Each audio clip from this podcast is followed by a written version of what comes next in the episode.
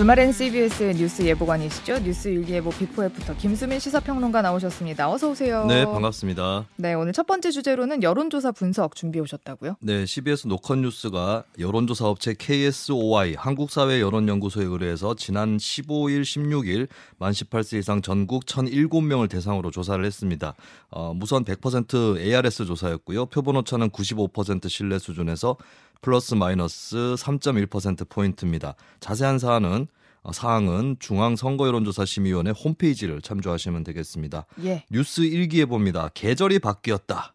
오. 네, 일단은 양당을 보면 민주당은 10월 재보선을 기점으로 비축했던 식량에 더는 의존할 수 없는 상태가 됐고요. 네. 국민의힘은 이제 강추위는 끝이 났고 우수를 맞이하고 있는 예, 좀 다른 오. 국면이 또 찾아왔습니다. 네.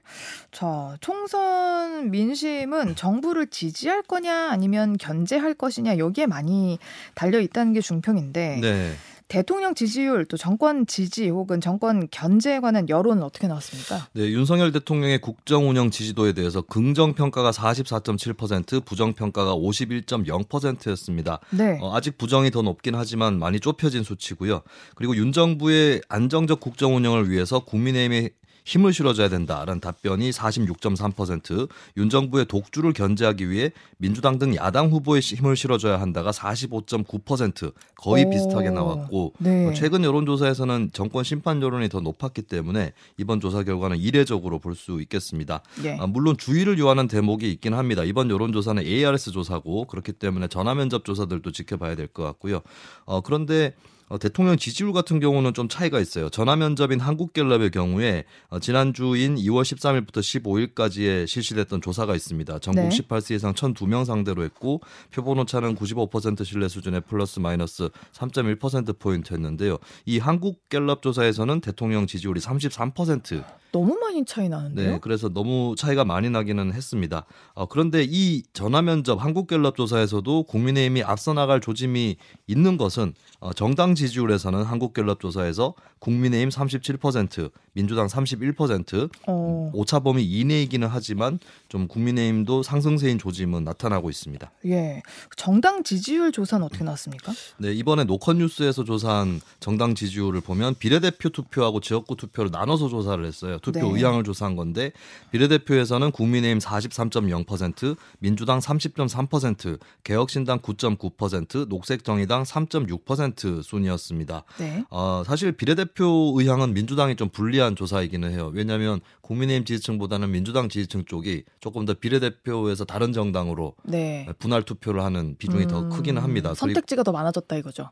아, 원래부터가 좀 그런 경향이 있었죠. 그러니까 음. 국민의힘 지지층은 좀 상당수가 비례대표도 국민의힘 이렇게 찍는 경향이 있는데 민주당은 어, 조금 더 많은 비중을 차지하는 사람들이 과거에 뭐 민주노동당부터 해서 음. 예, 다른 이제 제3당을 찍는 경향이 있었기 때문에 네. 요것만 봐서는 이제 정당 지지율을 보기는 어려운 측면이 있고 예. 그리고 비례대표 투표는 우리나라 국회의원 선거에서 한정적인 비중을 차지하죠. 전체 음. 의석의 15% 가량만 어, 비례대표 투표에 달려 있기 때문에 어, 그렇다면 지역구 투표 의향을 또 봐야 됩니다. 예. 어, 지역구 투표 의향에서는 국민의힘 43, 44.3%, 민주당 35.9%, 개혁신당 7.5%, 녹색정의당 2.1%였고요. 어, 어, 비례에서보다는 지역구에서 짜, 차이가 좁혀졌지만, 근데 어쨌든 국민의힘이 앞서 나가고 있다라고 오. 하는 거는 같습니다. 어, 물론 이제 전화 면접에서는 양당 간의 격차가 조금 차이가 나고 ARS에서는 다소 많이 차이 난다는 어, 점은 고려해야 되겠지만 음. 일단은 그래도 최근 ARS에서는 더 불리한 처지에 있었던 국민의힘이 ARS 조사에서도 뒤집어 나가고 있는 현상은 또 있습니다. 네. 오, 이 원인은 뭐라고 생각하세요?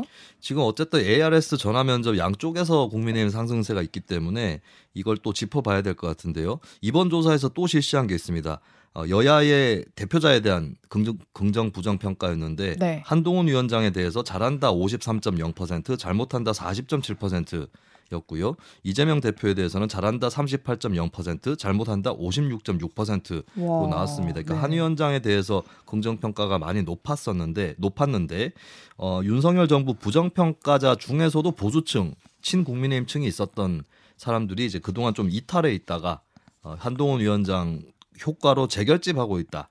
는 분석이 음. 가능하겠고요. 그리고 정권 부정평가층에서는 이재명 대표 하고 현 민주당에 대해서도 좀 못 믿겠다. 음. 이런 여론들이 아직 어, 제법 있다고 봐야 될 것 같습니다. 네. 그리고 개혁신당의 등장이 국민의힘보다 민주당에 더 큰 부정 영향을 끼쳤다. 음. 이렇게 볼 수도 있을 것 같습니다. 그래서 정부에서 정부에 대해서 부정 평가자했던 사람 중에 민주당을 지지하지 않았던 혹은 겨우 지지했던 쪽이 음. 개혁신당 쪽으로 좀 더 이탈하고 있는 음. 이런 추세는 분명히 있는 것 같고요. 네. 그리고 이 조사에서는 드러나고 있지 않지만 최근에 있었던 일들을 좀 살펴보면 의사 단체가 최근에 의대 정원 확대를 반대하고 집단 행동에 들어가고 있죠. 네. 정부도 또 정면 충돌을 하고 있는데 이런 것에 이제 좀 정부의 힘이 실리고 있는 측면도 작용하지 음. 않았나 이렇게 또 음. 추측이 가능하겠습니다. 네.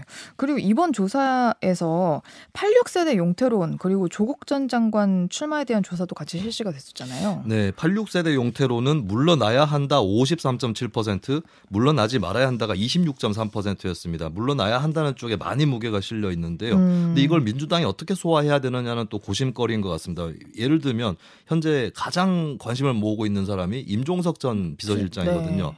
그러면 주면 주는 대로 86 인사 전면 배치 같은 느낌이 있는데 근데 음. 그렇다고 해서 배제해 버리면은 이거 친명 독주 아니냐. 음. 예, 이런 얘기가 나올 수 있고 이거 딜레마죠. 네. 그리고 현재로서는 민주당의 86세대 의원들이 대거 용퇴하는 건 불가능해 보입니다. 음. 그렇다면 민주당이 할 수 있는 방법은 용퇴가 안 되면 새로운 인물로 덮는 거. 음. 예, 이 전략이 준비되어 있는가 이게 음. 관건일 것 같고요. 그리고 조국 전 장관 출마에 대한 조사도 있었습니다. 적절하다 29.9%, 적절하지 않다 63.1% 압도적으로 부정 여론이 높았는데 조 전 장관이 계속 조명을 받을수록 민주당에도 악영향이 있을 수밖에 없다. 음. 이거는 도출을 할 수가 있겠죠. 그렇다면 이제 어, 민주당이 사실 조국 신당과 함께 하지 않는다 쪽으로 선을 긋고 있는데 어, 거기서 더 확고하게 선을 긋는다거나 뭐 심지어 당 일각에서 국회의원이 되면 안 된다 수준으로 선을 그을 수 있을 것이냐 이 정도로 음. 아. 차단을 할 수 있을 것이냐가 어, 관건일 것 같습니다. 오늘은 뭐 계속 민주당이 악재를 짚고 있는데 네. 그렇다고 해서 국민의힘이 긴장을 늦춰서는 안 된다. 그렇죠. 뭐 유의해야 할 상황 이런 네. 것들이 있다면요. 일단 이번 조사로 놓고 보면 ARS 조사의 단점이 하나 있어요. 강성 지지층이나 적극 참가층이 과대평가될 위험이 있다는 겁니다. 아, 예, 그렇기 때문에 아직 결정하고 있- 있지 않고 지켜보는 사람들이 많다는 것을 유의해야 될 거고요.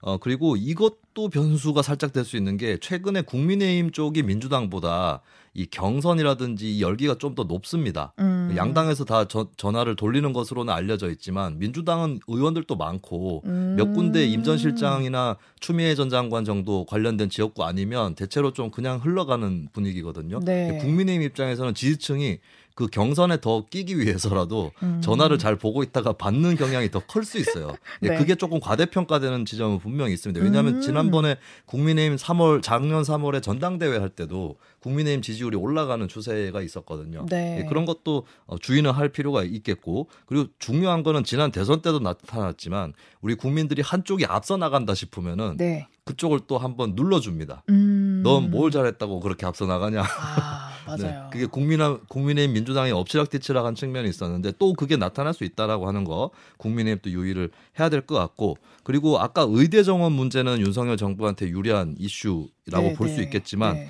어 근데 다른 호재가 딱히 있지는 않아요 현재로서는 음. 그렇다면 정부의 악재가 생기면 여당에도 어, 안 좋은 경향이 있을 수 있고 김건희 영부인 리스크 같은 경우도 아직 사그라들지는 않았기 때문에 네. 예, 국민의힘도 주의해야 될 대목이 상당히 어, 꽤 남아 있다고 볼 수 있겠습니다. 요즘 그래도 이제 말조심들 좀 많이 하는 것 같고 그래도 비교적 국민의힘은 어떤 내용 같은 게 없어 보이니까. 상대적으로는 현재 뭐 대체적으로 여론의 언론의 평가가 국민의힘 쪽이 조금 더 공천이 무난해 보인다 이 점은 네. 있습니다. 그러니까 그래서 네. 요즘에 더더욱 정치에서 이제 침묵은 금이다. 네. 하지만 할 말은 해야 된다는 거죠. 네. 네. 자, 다음은 해외 소식을 통해서 세계 정치 경제 현실을 짚어보겠습니다.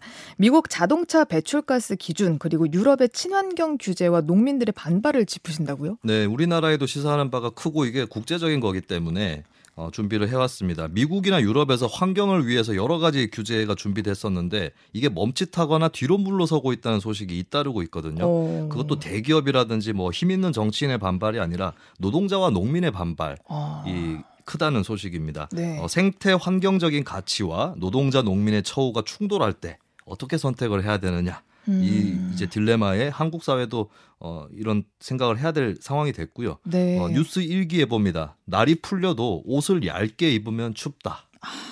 그렇죠. 감기 걸립니다. 이게 간절기에 이러면. 네. 근데 미국 정부가 자동차 배출가스 기준 엄격하게 해가지고 전기차 비중 대폭 늘린다 이런 계획을 가지고 있었잖아요. 네네.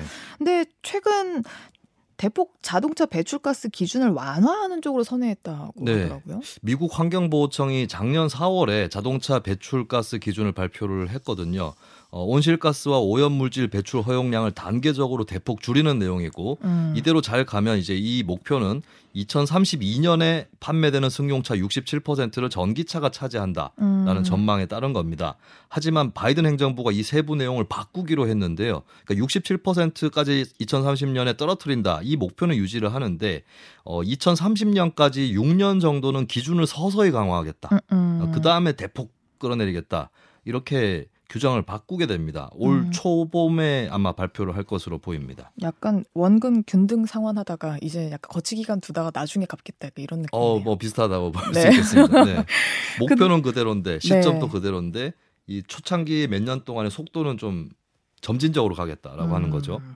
그 동창 그동안 이 자동차 업계에서 반발이 굉장히 컸었는데 네. 바이든 행정부가 좀 타협한 걸로 볼 수 있을까요? 왜 물러섰을까요? 네, 이게 전기차 같은 경우는 생산에 드- 드는 준비도 필요하고 또 전국의 어떤 추- 충전소라든지 인프라도 깔아야 되거든요. 아직까지 소비자들이 전기차는 좀 비싸다. 그리고 충전하기 힘들다라고 느끼고 있고 기업들도 이제 부담을 느끼고 있는 거죠. 여기에 이제 자동차 기업 사측뿐만 아니라 노조도 반발을 하고 있는데 음. 내연기관차하고 전기차는 원리가 매우 다릅니다. 음. 그래서 이게 고용 승계가 안 될 수도 있다 라고 하는 우려가 옛날부터 있었는데 이거 우리나라도 있잖아요. 그렇죠. 예. 예, 그리고 이제 전기차 같은 경우는 이제 고용 승계를 한다고 할지라도 부품이 적게 들어가기 때문에 아무래도 음. 고용 인원이 줄거나 급여가 줄지 않을까 라는 걱정은 또 노동자들이 하고 있습니다. 네. 그래서 전미 자동차 노조 같은 경우는 작년에 이 아까 말씀드렸던 배출가스 기준이 공개됐을 때는 대선에서 바이든 대통령 지지하지 않겠다. 어. 라고 선언을 했어요. 근데 얼마 전에 사실 1월 24일에 바이든 대통령 후보에 대해서 지지 선언을 이 전미 자동차 노조에서 했는데 배출가스 기준을 완화한다는 소식이 아. 유력해지면서 노조도 입장을 바꾼 겁니다. 결국에 이 노조가 바이든 행정부를 움직였다고 볼 수 있겠죠. 예. 반면 그 어, 한편 프랑스에서도 친환경 규제가 철회되는 일이 있었어요. 이게 네. 농기계용 디젤 연료에 대한 유류세를 인상하는 방안을 추진하다가 이게 철회가 됐다면서요? 네, 사실 농업에서 배출되는 이 온실가스가 전 세계 배출량의 3분의 1이나 돼요. 그래서 농업도 환경에 따라서 규제해야 된다라는 네. 그런 생각이 유럽 연합에서 강하고 그렇기 때문에 뭐 질소 비료의 감축이라든지 휴경 의무화, 살충제 사용 제한 이런 규제가 쭉 추진이 돼 왔습니다. 그리고 이 상황에서 프랑스 정부가 농기계의 디젤 연료에 대해서 유류세 인상안을 추진했었거든요. 네. 그래서 이 탄소 배출량이 디젤 연료에서 높기 때문에 친환경 규제를 추진을 한 겁니다. 하지만 농민들이 크게 반발하고 고속도로 봉쇄 시위까지 어, 트랙터로 막아서 어, 벌이는 아. 이런 상황이 일어났고 예. 어, 지금 프랑스에 좀 잘 나가는 정치인 중에 가브리엘 아탈 총리라고 있어요. 마크롱 대통령 이상의 인기다. 뭐 다음 오. 대통령이 될지도 모른다. 네. 이 아탈 총리가 직접 교섭에 나섰는데 지난 1월 26일에 유류세 인상 계획을 철회를 했습니다. 어, 미국 전기차 정책에 대해서는 노조의 반발이 있었다면 이제 프랑스 등 유럽의 농업 환경 규제에 대해서는 이제 농민 반발이 강력했다는 거잖아요. 네, 프랑스 농민들은 이 유류세 인상 계획 철회를 받아내기 전에도 트랙터 시위를 했는데 지금도 계속해서 하고 있고 반발도 하고 있습니다. 왜냐하면 음. 이제 어, 농민에 대한 재정 지원도 필요하다. 여러 가지 이유들이 아직 산적해 있거든요. 그리고 프랑스 정부도 이 요구들을 하나둘씩 계속 어, 들어주고 있는 그런 상황입니다. 어, 그런데 어, 이게 결국에 프랑스 농민들의 불만들을 살펴보면 프랑스가 농업 강국이거든요. 근데 네. 최근에 계속 농업 규모가 줄어왔었고 음, 어, 심지어 농민 자살률이 평균적인 시민 자살률보다 더 높은 어. 네, 이런 상황까지 처해졌는데 환경 규제가 강화되면 비용이 추가로 투입된다. 그런데 여기에 더해서 또 불만인 것은 FTA로 수합 수입 농산물이 들어오면 근데 음. 그 나라에서는 이런 환경 규제가 없기 때문에 싼 예. 농산물들이 들어온다. 이건 불평등하다. 그쵸. 네, 이런 이제 불만들이 터져 나온 거예요. 네. 예, 그리고 이제 이게 지금 프랑스에 그치는 것이 아니라 유럽연합 차원에서의 이른바 그린딜 음. 이 산업 계획에 대해서 농민들의 그린 래시, 음. 그린 딜에 대한 백래시가 어. 일어나고 있다라고 하는 거고 지금 유럽연합에서 추진을 해왔던 뭐 생물 서식지의 복원이라든지 네. 뭐 살충제 절감 이런 것들이 이제 어, 자연보건법이라고 해서 EU에서 통과될 때도 축소돼서 겨우 통과됐거니와 네. 현재도 농민들의 반발을 받고 있는 그런 현실입니다. 전 좀 들으면서 음모론. 음모론 제기. 아, 네, 네.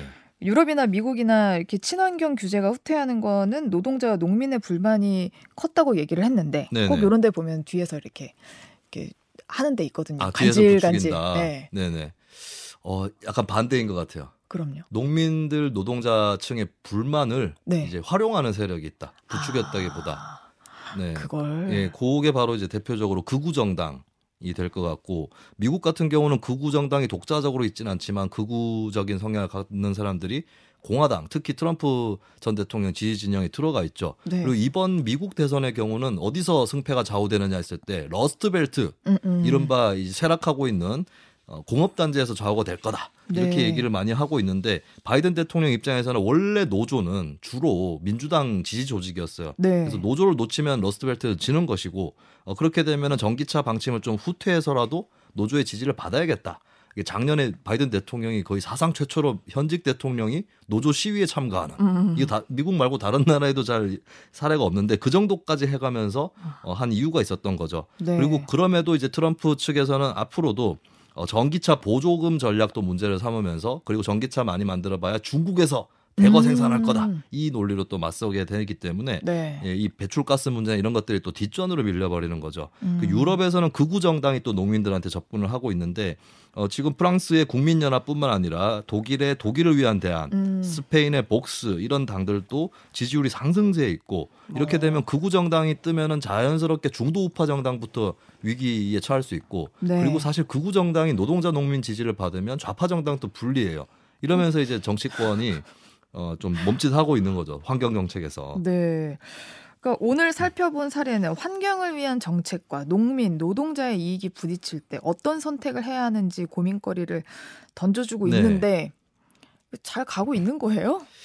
어, 저는 근데 우리가 이제 과학 기술에 따라서 산업계가 재편될 때 예를 들면은 예전에 이제 타다 논란이 있었잖아요. 음. 근데 어쨌든 옳고 그름을 떠나서 택시 기사라든지 분명한 이해관계자들이 반발을 하니까 그냥 물 흐르듯이 추진이 안 되는 거죠. 네. 근데 이게 당연한 것은 그러니까 그게 옳다 그러다를 떠나서 음. 결국에 과학 기술이든 뭐든 간에 그 대중과 그 토론으로 결정이 된다라고 네. 하는 민주주의 원칙은 그대로인 거거든요. 네. 예, 그리고 그렇게 해야 변화를 하더라도 뒤로 되돌아가지 않는다라고 하는 거기 때문에 음. 예, 그래서 이제 당사자와 민심을 무시할 수 없는 부분은 분명히 음. 있는 것입니다. 네. 또 한편으로 절박하게 생각해야 될 것은 현장에서 반대하면은 그럼 다 안 되는 거냐? 음. 예, 여기저기서 다 반발할 요소들이 없을 수는 없는데 전부 다 자기 이익만을 생각했을 때 그걸 네. 일일이 다 지켜주면 세상은 꼼짝할 수 있는가? 그렇죠. 기후 위기와 같은 과제에 어, 대응을 할 수 없다라고 하는 점도 같이 음, 음. 어, 인식을 해야 됩니다. 그렇다면 결국에는 뭐냐면 이 단어가 나온 지는 꽤 됐는데요. 정의로운 전환. 아, 이라는 단어가 네네네. 있습니다. 그러니까 녹색 대전환이라는 말도 있는데 녹색 전환을 하는 과정에서 사람이 뭐 실업을 겪는다거나 이런 상처를 받는 음. 이런 것들을 이제 최대한 줄이거나 또 다른 좋은 기회로 만드는 음. 예, 이런 방법들이 필요하다는 거죠. 예를 들면 어 제가 했던 생각은 이런 거예요. 디젤 연료에 대해서 유류세를 높이는 게 디젤을 줄이고 어 기후 위기에 잘 어, 대처하는 방안이겠는데 네. 그러려면은 동시에 어, 농민들이 친환경 농법을 또 할 수 있도록 지원해 주는 것도 같이 필요하지 않나. 그렇죠. 예, 전기차도 마찬가지라고 생각합니다. 네. 그리고 이제 FTA 문제도 사실 FTA 문제가 오히려 친환경 정책을 하는데 불리하게 작용하는 측면이 있다는 게 또 이번에 음. 드러난 거거든요.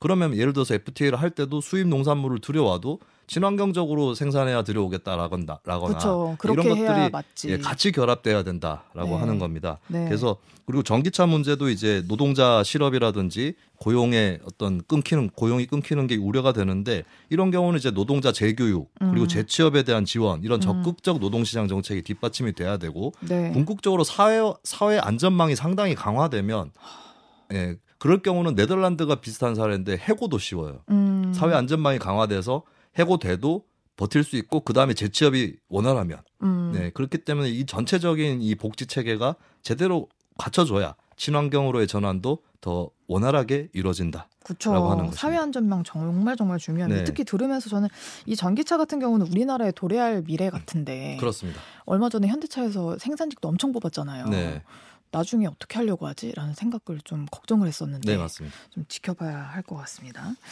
마지막 소식은 선거제도 문제입니다. 거대 양당이 모두 위성 정당을 내기로 결정을 하면서 이번 총선의 선거 제도에 대해서는 가닥이 잡혀 있는데 어떻게 될지는 굉장히 불투명한 상황이잖아요. 네, 이번 총선은 뭐 명확해요. 연동형 비례제는 사실상 없는 겁니다. 네. 위성정당이 나가, 냈기 때문에 지금 연동형으로 욕을 하시는 분들이 있는데 연동형 효과는 없어졌다라고 네. 볼수 있겠고 문제는 어, 지금 여야 정당들 논리를 보면 국민의힘은 연동형을 우리가 반대할 권리가 있으니까 위성정당 내겠다고 했고 음, 음. 민주당은 어, 저쪽에서 반칙을 하니 우리도 의석을 지켜야 되니까 어쩔 수 없다. 근데 음. 이 논리는 과연 다음 총선에서는 바뀔까?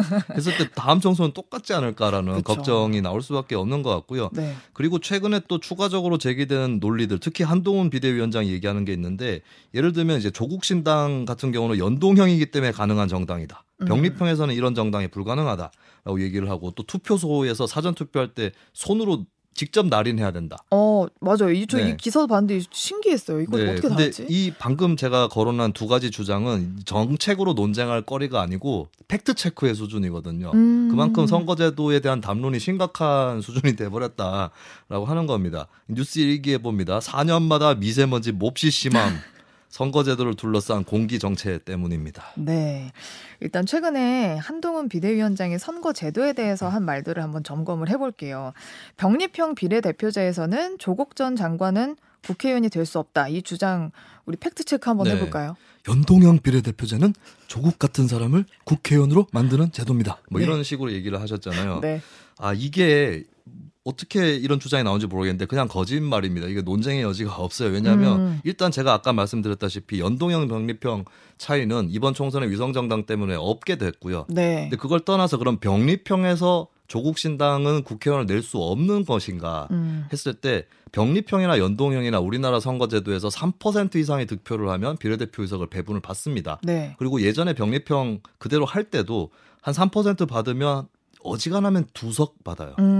한 석도 아니고. 한 석은 기본이고 네. 예, 계산을 해보면은 이제 47이 비례대표 의석이잖아요. 네. 여기에 0.03을 곱하면 1.41이 나오는데 네. 3% 미만 정당의 그 득표율은 다 빼고 계산합니다. 아. 그러면은 분모가 줄니까 당연히 1.41보다 더 올라가겠죠. 음. 만 1.7까지로 올라간다 치면 1.7이기 때문에 네. 예, 2석이 될 가능성이 높아요. 아. 예를 들면 네. 예, 그러면 한두 석은 분명히 영- 병립형에서도 나오는 거고 그 순번 안에 뭐 예를 들면 조국 전 장관이 들어있다. 한 그럼 2번 당선되는 정도. 거예요. 네. 네, 1번 해도 1번 해도 불법은 아니에요. 어. 예, 주로 정당들이 여성 남성으로 하고는 있는데 이게 이것도 사실 권고 사항 비슷한 거라서 음. 1번으로 남성을 올릴 수도 있긴 획기적으로. 네. 있거든요. 아니 현재도 그게 위법은 아니에요. 어떤 정당은 1번으로 남성 올리는 정당도 있긴 해요. 음. 그렇기 때문에 그러면 이게 사실 연동형이냐 병립형이냐는 아무 상관이 없는 겁니다. 조국 전 장관이 국회의원 당선되냐 안 되느냐는 음. 그 당을 얼마나 찍어줄까에 달려 있는 거지. 3% 넘냐 안 넘냐가 그렇죠. 중요한 거죠. 네. 음. 그리고 그 순번 안에 해당 사람이 있는지가 중요한 거지. 연동형 병립형이냐는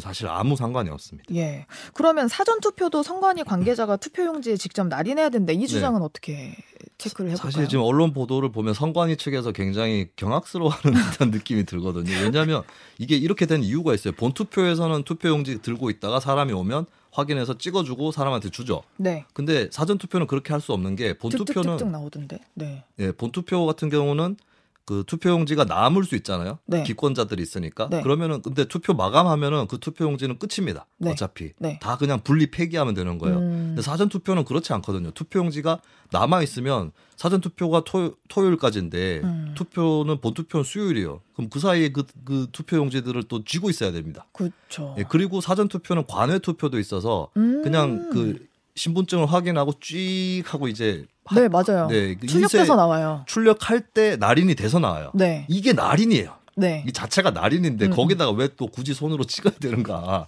네, 옛날에 노래 가사 중에 보고 있어도 보고, 보고 싶은, 싶은, 네. 네. 날인 날인을 우리가 보고 있는데 네. 왜또 보고 싶은 것인가? 의심이 그래서- 많죠, 뭐. 네, 그래서 아, 이 부분은 좀 한동훈 위원장 또 좀 답변이 필요할 것 같아요. 이렇게 여당 대표자인데 선거 제도에 대해서 이해를 제대로 못 하고 있는 건지 음. 아니면 잘못된 주장인 걸 알면서도 지지층을 위해서 하는 것인지 예, 이런 부분들은 어느 부분이든 간에 어느 쪽이든 간에 정치 현실이 좀 암담한 거 아 닌가 네. 예, 이렇게 좀 평가를 할 수밖에 없겠습니다. 일본이라면 다행인데, 그러니까 제대로 이해를 못하고 있으면 알면 다행인데 이걸 이용하는 거면 심각하겠습니다. 한편 민주당 이재명 대표는 위성정당을 여당이 먼저 만든 거에 대해서 헌법 파괴적인 발상이다 그러면서 후한무치 그 자체 이렇게 밝혔는데 민주당의 입장은 어떻게 네. 봐야 되겠습니까? 민주당이 연동형 제도의 취지를 살리려고 우리도 위성정당 만든다라고 하고 있는데 네. 민주당이 같이 만들어 버리면 네. 더 많이 파괴돼요 음. 연동형이. 예를 들면 예전에 코로나 때 마스크 이중 수령 금지했지 않습니까? 네. 이 위성 정당이 마스크 이중 수령이랑 똑같은 거거든요. 음. 그럼 저쪽에서 이중 수령하니까 나도 이중 수령하겠다 그러면 더 파괴가 되는 거죠. 네. 그런 의미에서는 어, 그 무작정 국민의힘을 핑계 대는 건 잘못되지 않았는가 이렇게 음. 보이는 거고. 어, 그리고 이제 사실 민주당이 지금 불신을 받고 있는 게 위성정당 무력화하는 법안을 통과시킬 수 있고 그리고 거기에 대해서도 대통령 거부권이 행사되지 않을 수 있는 조건이 음. 갖춰져 있던 시절이 있었습니다. 대략 민주당이 절대 의석을 차지하게 됐던 2020년 5월 31일부터 네. 그리고 윤석열 대통령이 취임하기 전까지인 2022년 5월 9일까지 음. 그 2년간의 기간 동안 위성정당 무력화라든지 다른 선거제도라든지 이거 했었느냐 음. 했을 때 민주당이 이번에 이번에 우리를 찍어주시면 다음엔 기필코 위성정당 못 만들게 하겠습니다라고 음. 얘기하는 게 네. 신뢰를 못 받는 것이죠. 그렇죠. 이번에도 네. 또 그럴 텐데 못 믿죠. 뭐 당했는데. 네. 우리는 4년에 한 번 총선이 올 때마다 이렇게 위성정당 창당을 맞이할 수밖에 없는 겁니까? 일단 저는 똑같은 방안이라면 안 풀리지 않을까 싶고 그런데 대신에 이제 병립형을 해서 위성정당을 못하게 하되 비례성을 대폭 올리는 시나리오가 없지는 않다. 음음. 음. 대표적인 게 비례대표 의석수를 대폭 확대하는 것입니다. 음. 지역구를 줄이고 그리고 이제 유권자들이 비례대표에 대해서 위기 아 거부감이 있는 게 비례 비례성의 원칙에 거부감이 있는 게 아니라 내가 직접 못 찍는다. 음음. 음. 이것 때문에 거부감이 있거든요. 그러면 후보도 찍을 수 있도록 비례대표 투표할 때 개방형 명부를 도입하는 방법은 있습니다. 네. 그런데 다만 제가 의심이 드는 거는 국민의힘이나 민주당이 연동형 비례제를 반대하거나 실천하지 못했던 것이 아예 그 핵심에 있는 비례성 강화 자체에 동의를 하지 않았기 때문 아닌가. 음. 그러면 제가 방금 얘기 드린 대안도 받아들이지 않을 것이다. 라고 하는 좀 암담한 부분이 있는 거고요. 네. 근데 우리가 전 세계 정치사를 돌아보면 선거제도 개혁이 어떤 때 언제 되었느냐 했을 때 대부분의 나라에서는 어, 다당제가 되고 나서 선거제도 개혁이 음. 됐습니다. 그러니까 새로운 정당이 치고 올라오면 원래 있던 정당 입장에서 우리가 예전에는 기성제도를 통해서 이득을 입었지만 이제부터 우리가 피해자가 될지도 모른다. 음. 그래서 그래서 그 지지율만큼 의석수를 배분하는 걸로 가자. 그래야 음. 우리도 살아남는다. 음. 이렇게 기성정당 스스로가 위협을 느껴서 바꿨기 때문이거든요. 네. 우리나라에서 아직 그게 안 되고 있다. 그러게요. 계속 거대 네. 양당이 유지가 되고 있으니까 신세력이 등장하는 게 더 먼저이라는 점이죠. 네. 근데 그런 의미에서는 개혁신당이나 녹색정의당 역부족인 부분이 있고 음. 그리고 개혁신당의 경우는 사실 이준석 이낙연 공동 대표잖아요. 네. 이두 분이 거대 양당 출신이고 음, 거대 음. 양당 대표 출신이거든요. 음. 거대 양당 대표일 때 이분들이 선거제도 개혁 얘기를 했었느냐. 추진했었느냐 안 했기 안 때문에 네. 지금 이분들은 위성정당에 대해서 강하게 규탄하고 있는데 힘이 실리지 않는 겁니다. 그렇죠. 마찬가지로 막상 자기들이 나오니까 네. 그렇게 주장을 하는 건데 그래서 저는 현 세력 판도도 중요한 게 이대로라면 음. 위성정당은 또 나올 수밖에 없고 선거제도도 안 바뀌는 거 아니냐. 근데 요즘 네. 보면 지역도 지금 공천하는 거 보면 네.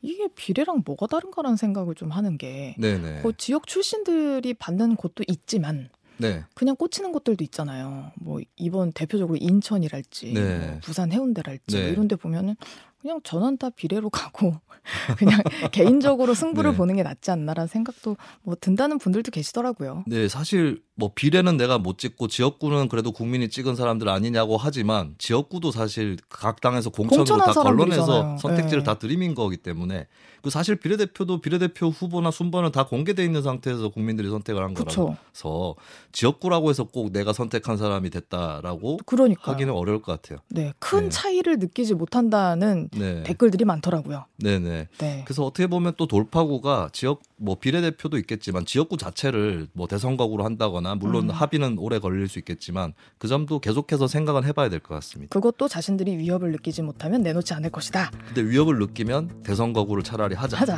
네, 하, 왜냐하면 한 명만 당선되게 하면 본인이 패자가 될 수도 있기 때문에. 네, 자 김수민 시사평론가였습니다. 고맙습니다. 네, 감사합니다. 전 7시에 입으로 돌아옵니다.